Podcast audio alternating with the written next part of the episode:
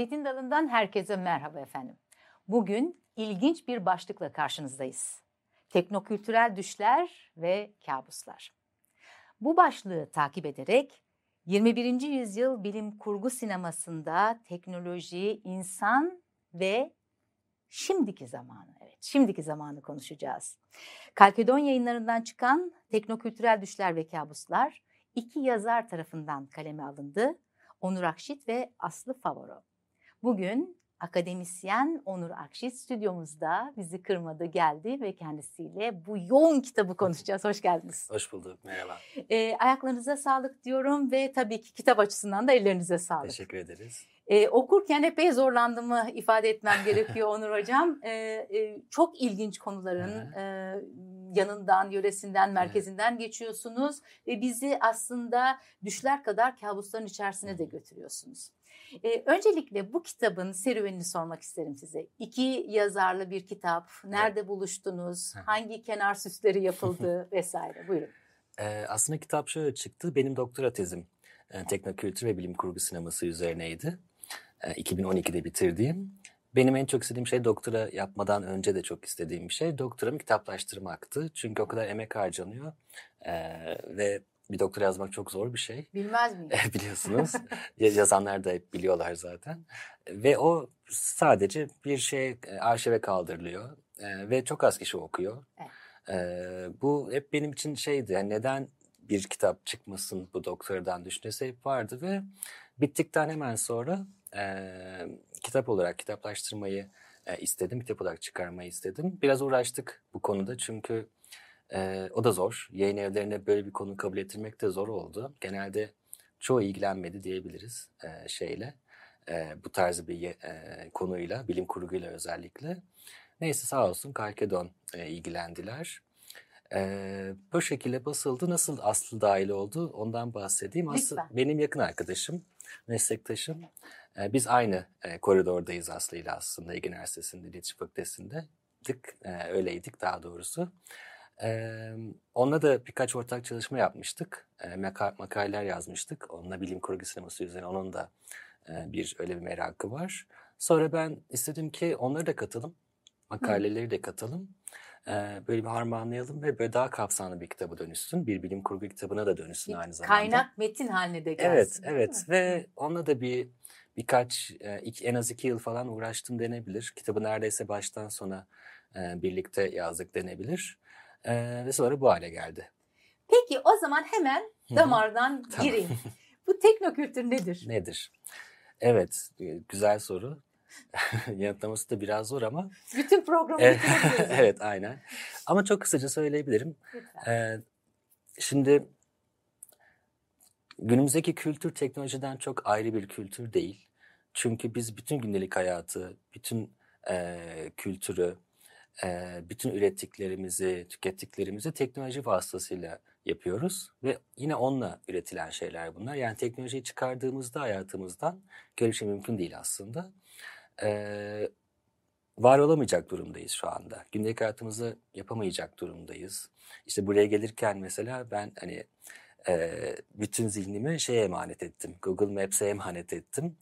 E, hani olmasa gelemeyecektim. Yokum. Evet yokum aslında. Yani en basit en basitinden söylüyorum. hepimizin artık e, elinde o küçük bilgisayarlar var ya cep telefonu ismini evet. koyduğumuz. Aslında telefon onun için çok ikinci, üçüncü bir işlev aslında. Onlar bizim bilgisayarlarımız. E, belleklerimiz aynı zamanda ve e, işte fotoğraflarımızı, anılarımızı, arkadaşlarımızı, e, romantik ilişkilerimizi oraya emanet etmiş durumdayız. En basit e, anlamda düşünürsek. O yüzden teknoloji ve kültür aslında aynı şey. Aslında belki de baştan beri hep aynı şeydi. En basit teknolojiden bile e, bahsedebiliriz. Yani e, bu 2001 filminin o ünlü sahnesi vardır ya, o ilk aleti yapan, o kemiği bulan, yani daha doğrusu kemiği bir silah gibi kullanan e, şey, kılan başa geçer. Yani onlar kazanırlar ve o sonra o kemik dönüp dolaşır bir şeye dönüşür, bir uzay gemisine dönüşür. 2001 filminde, Space Odyssey filminde. Oradaki gibi aslında o ilk aletten itibaren yani ilk teknolojinin bulunmasından itibaren zaten teknoloji ve kültür aynı şey haline geldi. Şu anda da yüksek teknoloji ile kültür aynı şey. Hmm. Yani biz o teknoloji olmadan o kültür edinemiyoruz. O yüzden aslında kültür bir teknokültüre dönüşmüş durumda. Sadece bizimkisi bir isimlendirme oldu. Teknokültürde bu bağlamda işlemeye çalışıyoruz. Kitapta teknokültürü tartışırken aynı zamanda nasıl inşa edildiği Evet. üzerine de düşünmemizi istiyorsunuz Evet. biz okurlardan. Yani nasıl bir ideoloji ve söylem biçimi diye sormak istiyorum. Evet. Şimdi tabii bu bir söylem kesinlikle. Teknoloji bir söylem ve bir bağımlılık kuruyor aslında. Bağımlılık ilişkisi kurmak istiyor bizle. Ee, ve bir, buna dikkat ekonomisi deniyor- deniyordu galiba. Yani bütün dikkatimizi istiyor. Orada olmamız lazım. Evet çünkü yani telefonumuz yanımızda olduğunda hani ben de çok yapıyorum. Bütün herkesin yaptığını gözlemliyorum. Hani hep bir şeyimiz orada. Yani oradan bir ışık yandığında hani biriyle konuşurken hemen oraya bakıyoruz. Hı. Aslında o bir şey. Yani o an çok bağlam dışı bir şey geliyor belki. Hani konuşmanızı bölüyor, sürekli ışığı yanıyor, bipliyor, işte şey e, titreşiyor vesaire. Hep bir dikkatimizi istiyor. Ya da işte bir platform açtığımızda e, bu dijital platform, platformları açtığımızda bir şey izliyoruz diyelim ki. Hemen sonra bizi diğerine yönlendiriyor. Yani o yazılar akarken, e, krediler akarken hemen işte 5 saniye kaldı. 4, 3, 2 yani bizi diğerine bağlıyor. E, ya da işte random bir şey açmamızı istiyor bizden. Beni şaşırt şeyi vardı değil mi? Öyle bir e, işlevi var. Netflix'te vesaire. Yani hep bir şey orada olsun. Yani bütün dikkatimiz orada olsun istiyor. E, ve e, bizle bir bağımlılık ilişkisi kuruyor ve biz de aslında ona çok e, kurmaya da teşneyiz. Yani biz de çok eğilimliyiz aslında. Yani oraya bilerek kendimizi e- emanet ediyoruz. İşte e, gizli bilgilerimizi e, vermekten çoğunlukla çekinmiyoruz. Ben mesela hiç çekinmeden veriyorum. Çünkü ne işine yarayacağını da bilmiyorum o gizli bilgilerin, o sistemin. Peki hocam bu bağımlılığın Hı hı. arka planında ne var? Neden bağımlı olmamızı istiyor sistem? E çünkü bu e, kapitalizmle de çok aslında eklemlenmiş bir şey. Yani bir teknokapitalizmden de bahsedebiliriz. Kapitalizmle çok eklemlenmiş bir şey olduğu için ve kapitalizmin de as- asıl aracı teknoloji olduğu için e, o tüketimi o şekilde sağlıyor. Yani bizim tükettiğimiz her şeyin e, dolayımı oradan teknolojiden geçtiği için o teknik aslında yüksek teknolojik bir şey o yüksek yüksek teknolojiden geçiyor. Ee, ve bunu yaparken de şöyle bir şey var. Burada asıl demek istediğimiz biraz buydu kitapta. Ee, aslında o yüksek teknoloji biz sıradan insanların e, çok algılayamayacağı bir teknoloji aslında. Yani ben cep telefonu nasıl çalışıyor bilmiyorum. Ee, gerçekten bilmem, bilmeme de gerek yok zaten. Zaten o benim için çok kolay bir şey. Yani o dokunmatik ekranıyla çok basit bir şey halinde, halinde ama orada çok büyük bir teknoloji var, yüksek bir teknoloji var. Ama bütün teknolojinin üzeri şeyle kaplanmış durumda. Bu user friendly denir ya kolay kullanımıyla ka- kaplanmış durumda ve bizi o e, teknolojinin o ağırlığından, o bilimselliğinden e, Katı yalıtmış oluyor. Ha, evet, Evet, oradan yalıtmış oluyor. Bize çok daha e, kolay, yumuşak bir şey olarak yansıyor bu. E, hep kolay kullanım, işte az vaktimizi alan, Evet. e, çok kolay erişebileceğimiz bir şey. Hep bize bunu vaat ediyor. Ve- Acıtmayacak bak. Evet, aynen, aynen. Ve biz de buna kalmaya çok müsaitiz. Yani öyle yeni bir şey Teşneyiz, çıktığında evet. hemen. e, ben de öyleyim. Yani hepimiz öyleyiz. Hepimiz öyleyiz. Evet, hepimiz çünkü öyleyiz. insan rahat olmayı, rahatlığı seviyor. Hep hani rahat olmayı istiyor. Pek e, insan bedeni de öyle yorulmak istemez. Evet. E, rahatlık bizim için her zaman daha iyidir. Teknoloji bize öyle bir vaadi var. Yani yorulmayacaksın, rahat olacaksın. Ben seni eğlendireceğim. E, işini kolay. İş mesela yapay zeka şu an. Hani Sormayın. Oradaki söylen de öyle. Evet. Yani sizi 10 saatlik işten kurtaracak, 10 dakikada yapacaksınız vesaire. Yapay zekanın sürekli söylemi de bu hale geldi. Hı. O, o mesela çok şey şu an çok yeni. Ben de anlamaya çalışıyorum yani. Hepimiz anlamaya evet, çalışıyoruz. herkes anlamaya Böyle çalışıyor. Gözlerimiz dikmiş bir şekilde Evet. ne olacak ne olacak Acaba diye. atıl mı kalacağız? Hani sanatçılar atıl mı kalacak? s- Tasarımcılar atıl mı kalacak? Müzisyenler atıl mı kalacak? Evet. Çünkü- Eğitim ne E, olacak? eğitim Evet, ne olacak? Çünkü çok acayip. Yani fotoğraflar artık emin olamıyoruz hiç fotoğraftan. Zaten emin olamıyorduk. Ama bir şekilde onun gerçek olmadığını e, tahmin edebiliyordunuz. Şu anda o fotoğrafların o kadar gerçekçi ki e, ve çok tehlikeli. O ses e, taklidi, fotoğraf taklidi. Yani e, bilmeyen bir kitleyi çok kolay harekete geçirebilecek, provoke edebilecek bir güce de sahip. Montajı gücü diyelim. şimdi. Evet, a- evet. Ondan da daha tehlikeli. Evet. Hani o en azından bir yerde yakalanabilecek bir şeydi. Bundan emin olamıyorsunuz işte. Şimdi o yapay zekayı da e, gerçekliğini sorgulayacak bir yapay zeka gerekiyor ki var. Ama sonra onu kim sorgulayacak? Hani yani gözlemcileri kim gözlemler?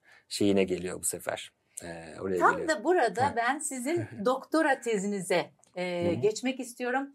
Şimdi 21. yüzyıl bilim kurgu sinemasında aslında bu söylediğiniz şeyler Hı hı. e, ağırlıklı olarak kabus biçiminde karşımıza çıkıyor değil mi? Evet. Düşler biraz daha arkada. Evet, evet, aynen. E, ve e, çok e, ilginç bir şekilde bize alt başlıklar veriyorsunuz. Hı hı. Diyorsunuz ki işte bilim kurgu sinemasında örneğin benlik, beden, bellek nasıl yansıtılmıştır? Ya bir yansıma aslında Evet. yani olup bitenlerin yansıması işte mekan zaman biraz onları konuşmak istiyorum. Tamam, tabii hocam. ki. Yani başlayalım bir nasıl bir benlik, beden ve tabii ki bellek, Bellek. diye sorayım. Tamam. Ee, şimdi sinema bir temsil, bir sunum, bir temsil. Ee, ve 20. yüzyılı bilerek e, seçtik. Biz 2000 sonrasını almak istedik. Çünkü öncesi çok yapıldı. Bu Blade Runner'lar vesaire. Biz biraz daha o yeni olana bakmak istedik. Aslında tabii çok şey. Yani 82'de yapılan o filmle şu anki filmler arasında çok büyük bir e, şey yok. Bir mesafe yok. Onlar da çok öngörülü filmlermiş bu arada. Ama biz yine de yeni filmlere bakmak istedik ve bunu The Matrix'ten başlatmak istedik. Kitapta en çok adı geçen. Evet en çok zaten öğrencilerim de beni en çok o filmle anarlar. E, o seriyle anarlar. Ama Ben- Matrix hepimizin hayatını Evet değiştirdi. evet aslında sinemayı değiştirdi. O da çok öngörülü bir film. Aslında 99'da internet bu kadar yaygın değilken internetle ilgili bir film yapmak ve bütün o an- e, şeyi, o teknolojiyi o anlatıya sokmak çok marifet isteyen, bir öngörü isteyen bir şey. O yüzden ben o filmlere hayranım. Son filmi bile seviyorum. Çok sevilmedi ama onu bile seviyorum ben. Ee, şimdi o filmlere baktığımızda, yeni filmlere The Matrix'ten itibaren baktığımızda e, teknoloji ve insanın bir kere e, şeyini görüyoruz. Bir birleşimini görüyoruz. Yani teknoloji ve insan orada artık da bilim kurgunun verdiği o e, uçma imkanıyla diyelim e, aynı şey haline gelebiliyor. E, ve yine e, The Matrix'te olsun, diğer benzer filmlerde olsun e, dişil karak dişi karakterlerin e, kadın karakterlerin ön plan, dişiliğin ön planda olduğunu görebiliyoruz. Öyle diyebiliriz. Ee, hem kadın kahramanların başrolde olduğu filmler daha çok e, çoğaldı. Bilim kurguda özellikle. Hem de e, biraz bu siborg kuramı, bu Dana Haraway'in Hmm. e, kurduğu bir spor kuramı vardır. O şey der, e, hani kadınlar o hep e, yani dişilikle yani doğal do- doğayla özdeşleşmiştir. Erkek eril olan ise kültürle ve kültür alanında da bu teknoloji var. Hmm. Ve e, bu da kadını bir şeye sokuyor, bir kurban konumuna sokuyor her zaman e, der. Oysa ki biz kültürün içinde olanı, eril olanın da e, ele geçirmeliyiz ki bu kurban rolünden kurtulalım. O yüzden teknolojiyi e, sahiplenmesini, kucaklamasını ister kadının. O yüzden onun bir siborg gibi olmasını Hmm. ister. Çok özet, özetle söylemeye çalıştığı şey bu. E, ve o siborg e, şeyini, e, temsilinde işte The Matrix'teki Trinity karakteri. Mesela çok şey, Saçlar. Evet her şeyle çok dişil ama bir yandan da çok da eril. Hatta filmde en başta bir e, şey geçer, diyalog geçer. Neo der ki hani ben seni erkek zannediyordum. Hmm. Çünkü bir hacker, çok başarılı bir hacker e, vesaire. O da der ki birçok erkek öyle zannediyor büyük ihtimalle. Yani e, onun bir kadın olabileceğini düşünmüyoruz. Yani teknolojiyi iyi kullanan bir kadın olabileceği e, hala da ha, şey öyle bir ön yargı var hala. Oysa ki e, bu filmlerdeki kadın temsilleri teknolojiyi çok rahat kullanabilen kadınlar.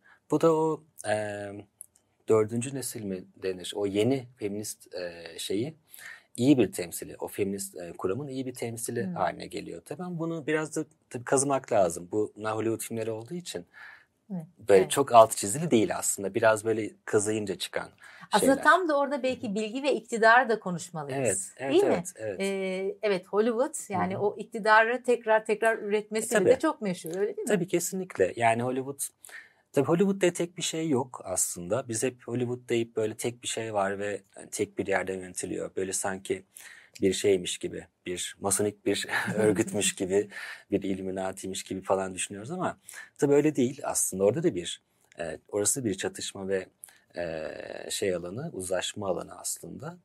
E, orada da değişik söylemler var. Değişik e, liberal söylem olan filmler var. Daha liberal olmayan söylemler olan filmler var. Yönetmenler var vesaire. Mesela George Lucas Star Wars'un e, yaratıcısı daha liberal bir söyleme sahip. Filmlerinde alt metinlerinde aslında Amerika'nın bu savaş politikasını eleştirmiştir. İlk üçleme Vietnam, sonraki üçleme e, Irak'taki e, Irak Savaşı'nın alt metnini taşır ve Amerika'nın kendisini eleştirir. Ama bunu dediğim gibi çok alt metinsel olarak yapıyor.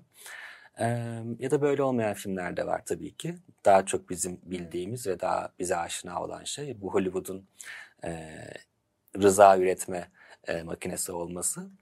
E, ama yine de e, belki buna şey de katabilirim. Me Too hareketi. Hı. Yani o e, kaç yıllık işte yıllarca süren o kadın hareketinin bir şeyi var. Bir katkısı var aslında. Yani o mücadelenin sonucunda aslında kadınlar daha görünür hale bir şekilde e, gelmeyi başardılar. Temsil düzeyinde de işte daha görünür hale gelmeyi başardıklarını düşünüyorum. Ha, tabii bu eleştirilebilir bir şey. Bunun ne önemi oldu ki denebilir. Yani o konudaki eleştirilere de e, bir şey diyemem. Ama en azından e, bir şey bu. Bir gerçek, bir hakikat olarak karşımıza çıkıyor. Yani kadın karakterlerin, hmm. kadın yönetmenlerin e, ön planda olması ve onların güçlü kadınları olması. Hem fiziksel anlamda. Aslında etiğe de e, referans veren bir şey değil evet, mi? Evet, evet. Evet, evet. Yani hem fiziksel anlamda hem de teknoloji kullanma anlamında e, öyleler. Ve o görünürlükleri e, kadın hareketine bir destek olarak e, ya da en azından onun bir sonucu olarak olduğu görülebilir. Tabii Hollywood e, ve e, film ve dizi endüstrisi de e, bunu şey olarak da yapıyor tabii ki. Yani o e, değişik temsillerin, değişik e, toplumsal cinsiyet temsillerinin e, bir alıcısı da var sonuçta. Bu ticari de bir şey tabii ki. E, ama yani burada şey var nereden baktığınıza bağlı. Çok eleştirilebilirsiniz ve bunu samimi de bulmayabilirsiniz. Bir yandan da ne olursa olsun hani o şeyin tüketici e, kitlesi olan gençleri etkilediğini de düşünebilirsiniz. Yani artı ve eksileri var evet, diyorsunuz. E, ama ben ısrarla gene de hocam Heh. size bu kadın kahramanlar, feminizm, Heh. dişil olan dişil dil li böyle ayrıca sormak istiyorum. Mesela Lucy filminden bahsediyorsunuz burada. Evet. Yani onu mesela nasıl kategorize edeceğiz? Evet.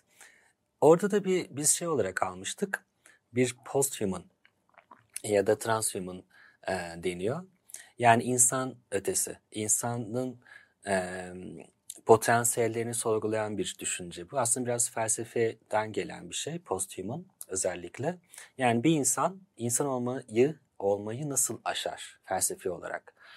E, ve tabii bunu yaparken teknolojiyi de kullanabilir aslında.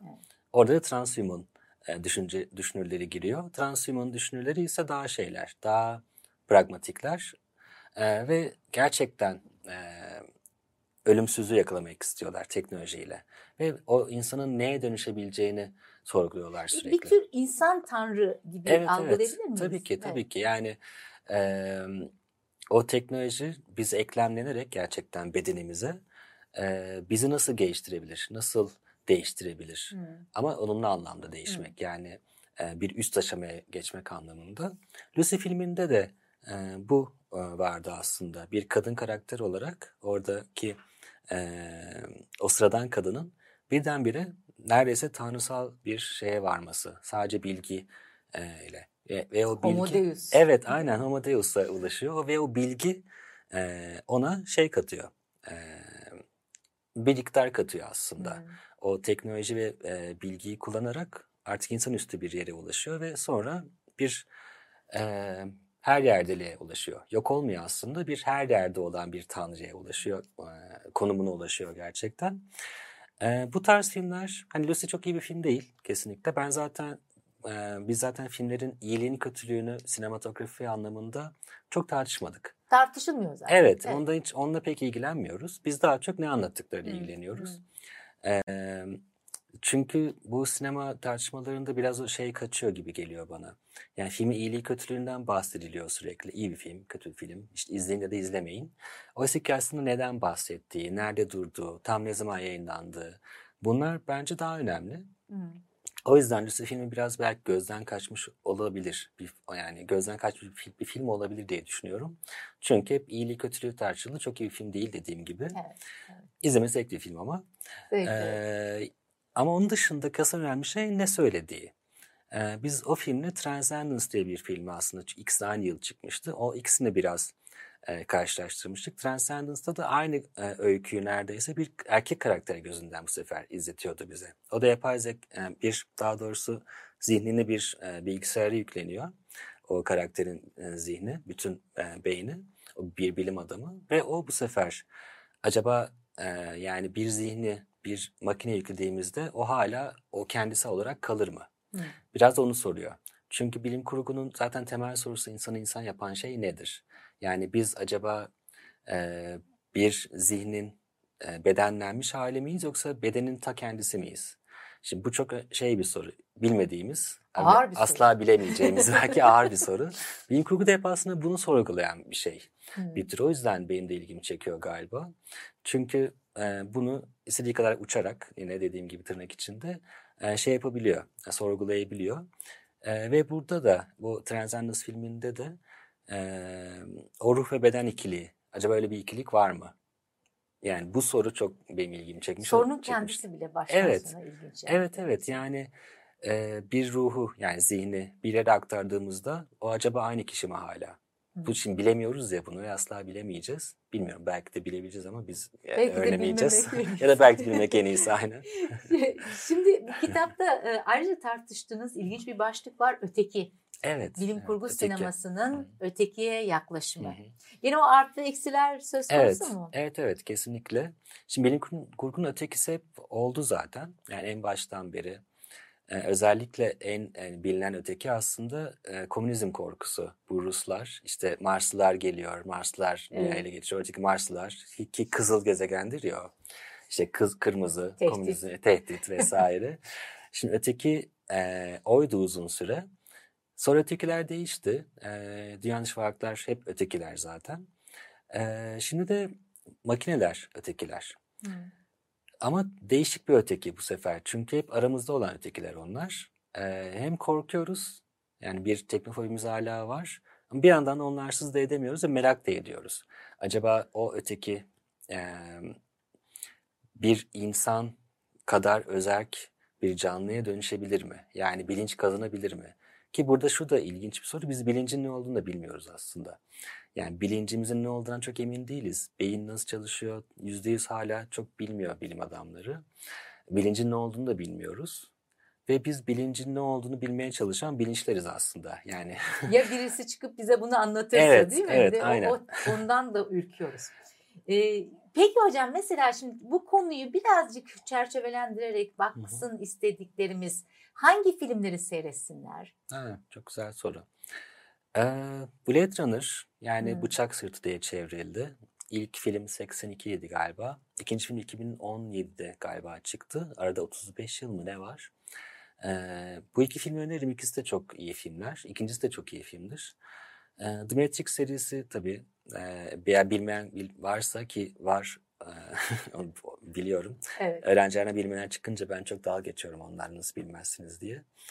Ee, The Matrix dedim. Avatar serisi ilginç bir Avatar, e, evet. seri gerçekten. E, o da bir beş filmlik bir seriye dönüşecekmiş galiba. Star Wars öneriyoruz. Star Wars, evet, Evet, unuttum. Kesinlikle. Yıldız Savaşları. Yıldız Savaşları çok Evet. ilginç. Hem fantezi hem bilim kurgu. Hani e, oradaki teknoloji temsilleri de çok ilginçleşiyor. Bütün hepsini seyretsinler değil mi baştan sona? Yani kesinlikle aslında Evet, öyle evet. olmalı. Çünkü o zaman bir anlam kazanıyor. Yani Star Wars'un mesela çok çocuksu yanları da var ama çok karanlık bir karanlık bir öykü de anlatıyor e, yer yer. O bir bütün olarak aslında bir anlam taşıyor. The Matrix de öyle. O dört film bir bütün olarak anlam taşıyor. Çünkü e, The Matrix mesela ilginç bir örnek. Tam Hollywood filmi olmasına rağmen sonradan kendi yaptığı şeyi de bozan bir film. E, kendi mit, mitiyle dalga geçen, kendi mitolojisini bozan, bir kahraman gibi gösterdiği e, şeyi, baş karakteri birden aslında kahraman değildi o di- diyen. O yüzden de aslında şey oldu, şeydir. İlk film dışındakiler çok sevilmez. Çünkü seyirciyle çok ilk film kadar şey yapmazlar. E, klasik bir bağ kurmaya çalışmazlar. O yüzden de e, bu filmler bir bütün olarak aslında postmodern filmler olduğu söylenebilir. Ve bu postmodern e, filmlerde her zaman seyircinin hoşuna giden işler yapmıyorlar. O yüzden de biraz seviyorum galiba. Aykırı. Evet, aykırı. Evet. Ee, gerçekten distopyanın Hı. e, temel taşları bilim kurgunun içerisinden. Evet, Hı. evet. Zaten bu düşler, kabuslar da oradan aklımıza gelmişti. Yani hem biri bize bir düş vaat ediyor e, teknoloji ve o düşü yaşatıyor da aslında. Yani birçok şey bizim için hani atıyorum 5 yıl 10 yıl önce hiç aklımıza gelmeyecek kolaylıklar da sağlıyor. Evet. Ve bazen şükrediyoruz o teknolojiye ama bir yandan da kabusumuz bizim. Çünkü sürekli e, şu anda da yapay zeka mesela acaba bilinç kazanır mı? Biz atıl duruma düşer miyiz? İşte mesleğimiz elimizden alınır mı? Evet. Aslında çok pratik de yani sadece bir bundan yüz yıl sonra olacak şeyler değil artık. Pratikte de yani yarın da olabilir bu. Hemen eşikte bekliyor. Evet hemen eşikte bekliyor ve aynı zamanda bir kabus da sunuyor. Hem düş hem kabus bizim için o teknoloji. Şimdi kitapta yepyeni bir sosyal gerçeklikle karşı Hı hı. ya. E, onun içinde şu anda yapabileceklerimiz diye bir e, ünleminiz var. Hmm. Şu anda neler yapabiliriz sizce? yani film bazında bunu sormuyorum Evet, evet, aslında. anladım. Yani hocamı buldum onun için soruyorum. Evet. Yani en yapmamız gereken şey o teknolojinin bir bilinçli tüke- tüketicisi olmak aslında. Hı. En başta bunu yapmalıyız. Çünkü eee, o öyle bir güçlü söylemle geliyor ki o kapitalizmin de getirdiği o güçle yani yayılma gücüyle ve etkileme gücüyle o kadar üstümüze geliyor ki bizim ona baş etmemiz biraz zor aslında. Onu algılayabilmemiz biraz zor. En basitinden derslerde verdiğim bir örnektir. Ben bunu okuduğumda çok şaşırmıştım.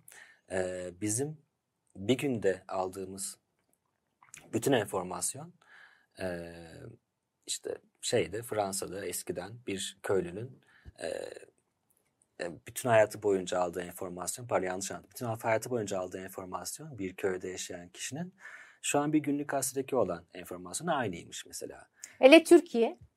Türkiye zaten o zaten çok beter. Ee, ve biz e, o hani gazetede bir şey şu an pek kalmadı ama hani bu sosyal medyayı, telefonu düşünürsek yani bizim bir, günde aldığımız Twitter, Instagram şu sürekli geçtiğimiz o enformasyon aslında bizim beynimizin kalacağından çok daha fazla bir Değil enformasyon mi? alıyoruz. Evet. Yani bir, bir sürü değişik duyguda şeyi aynı anda tüketmeye çalışıyoruz. Yani kedi videosu da var e, sevimli ya da bir şiddet görüntüsü de var gerçek olan. Evet. İşte ne bileyim bir gerçek görüntümüş gibi yapan aslında sahte görüntü var. Onu teyit etmeniz gerekiyor bilmem ne. Yani o kadar çok şey alıyoruz ki.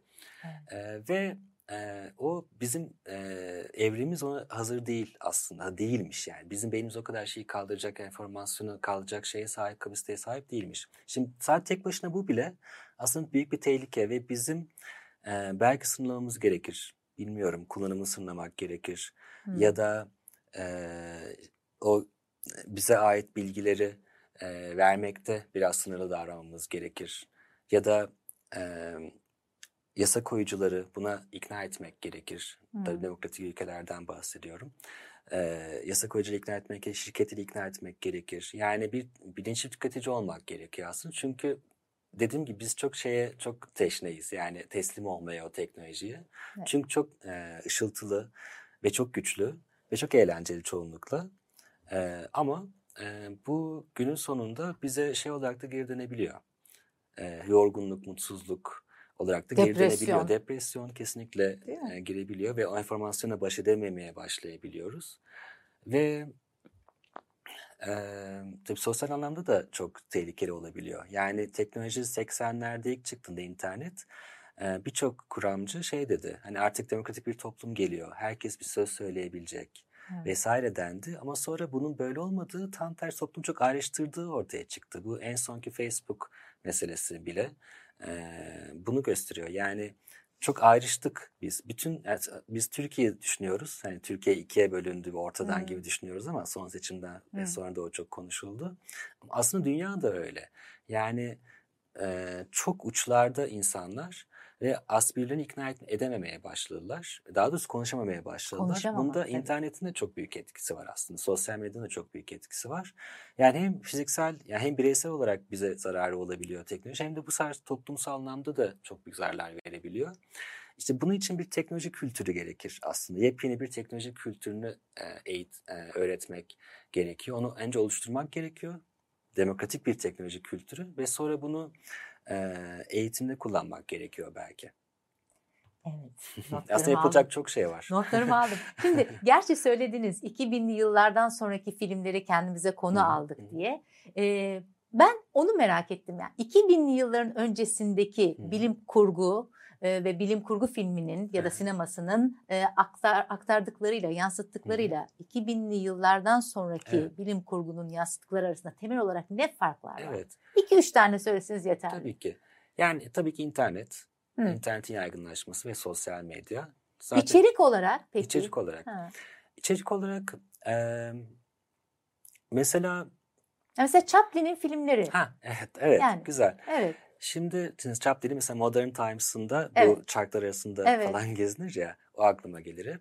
Şimdi orada teknoloji daha bir soğuk, daha bir e, insanla bağ kurmayan bir şey Hmm. halinde teknoloji orada.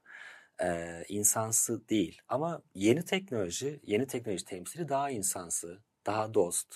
Hatta insanı ayıramıyorsunuz bazen.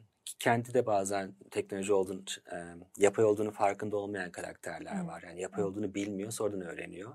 Yani burada gerçeğin ne olduğu daha da muğlaklaşmış durumda. Ee, daha önceki o modern sinemada gerçeğin ne olduğu en azından e, o kadar sorgulanır bir şey değildi. Bilim kurgusal anlamda söylüyorum ama bu postmodern bilim kurguda gerçeğin ne olduğuna dair o zemin çok kaygan. Evet. Ve her an o gerçeklik aslında bizim zannettiğimiz gerçeklik değilmiş başka bir şeymişe evrilebiliyor. Buna en iyi örnek herhalde yeni sezonda gelen e, Black Mirror dizisi. Hmm, hmm. Netflix'teki. Bu hem popüler bir dizi, herkesin çok iyi bildiği, sevdiği bir dizi. Evet seyrettim ben de bunu. Biliyorsunuz Evet, ve e, o sürekli bu gerçeklikle ilgili derdini sürekli zaten e, hep onun üzerinde dönüyor. Gerçeğin sürekli parçalanmışlığı. Evet, parçalanması, e, ondan emin olamamamız bir türlü, Hmm. hakikatin ne olduğunu bilemememiz.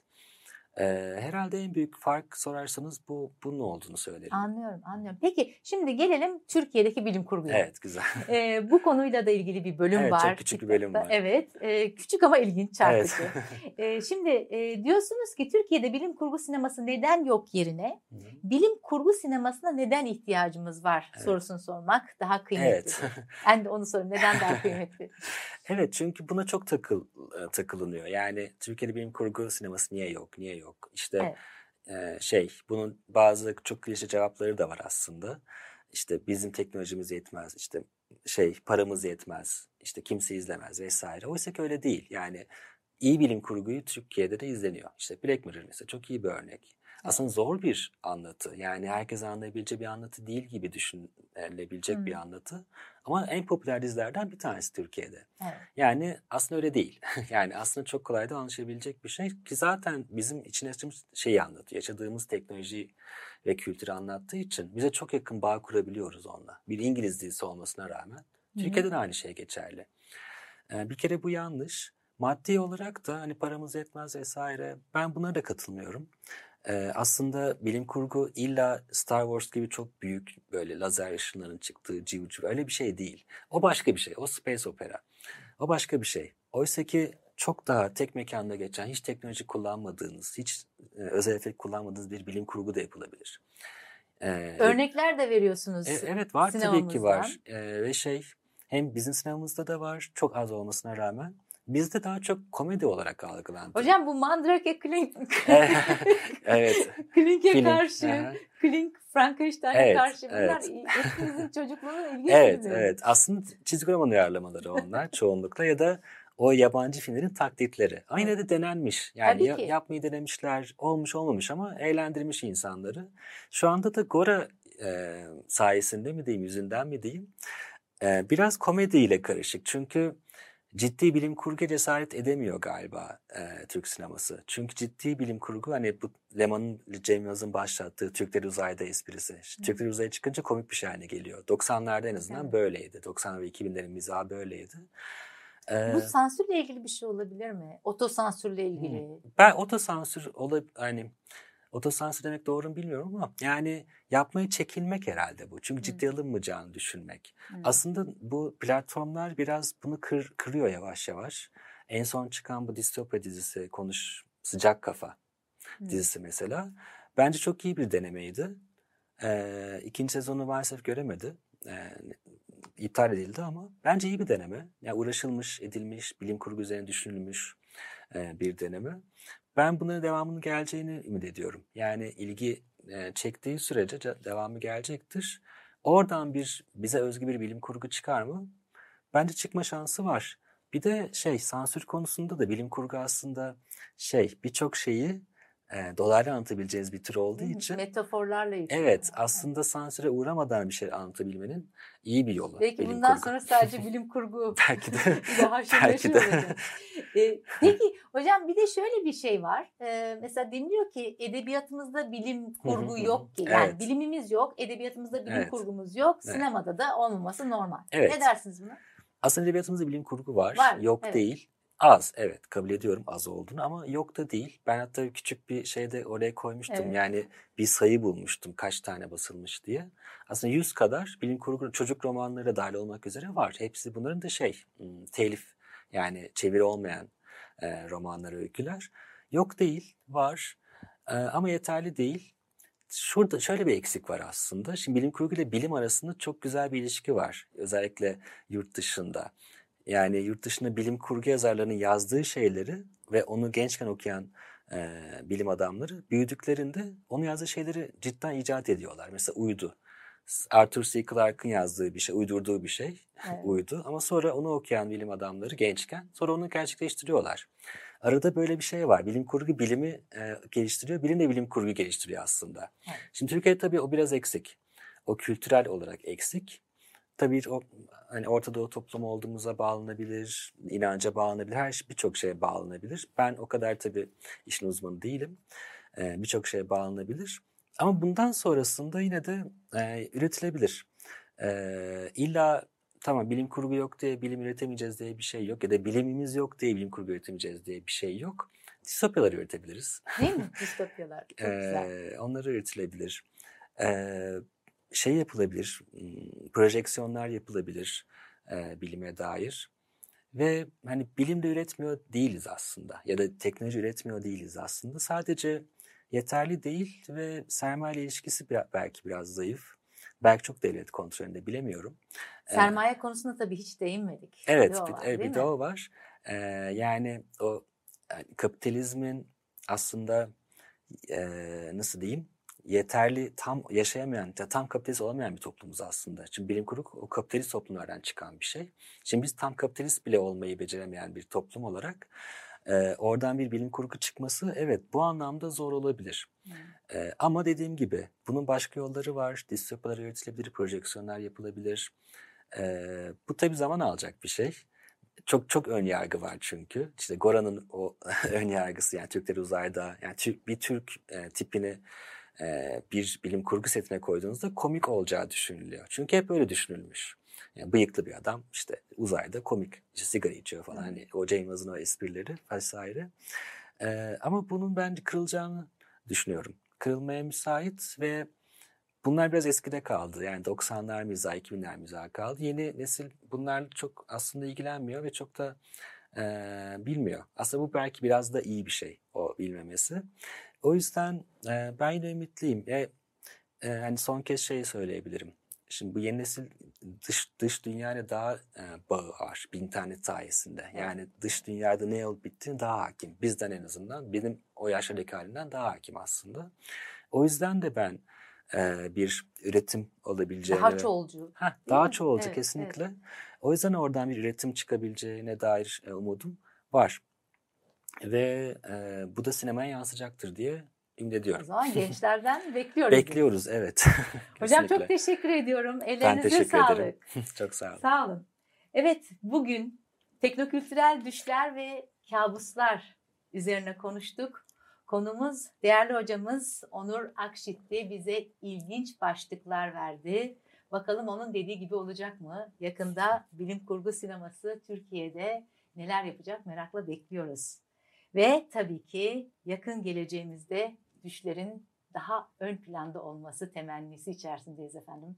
Kendinize dikkat ediniz. Zeytin Dalı'ndan sevgiler, saygılar.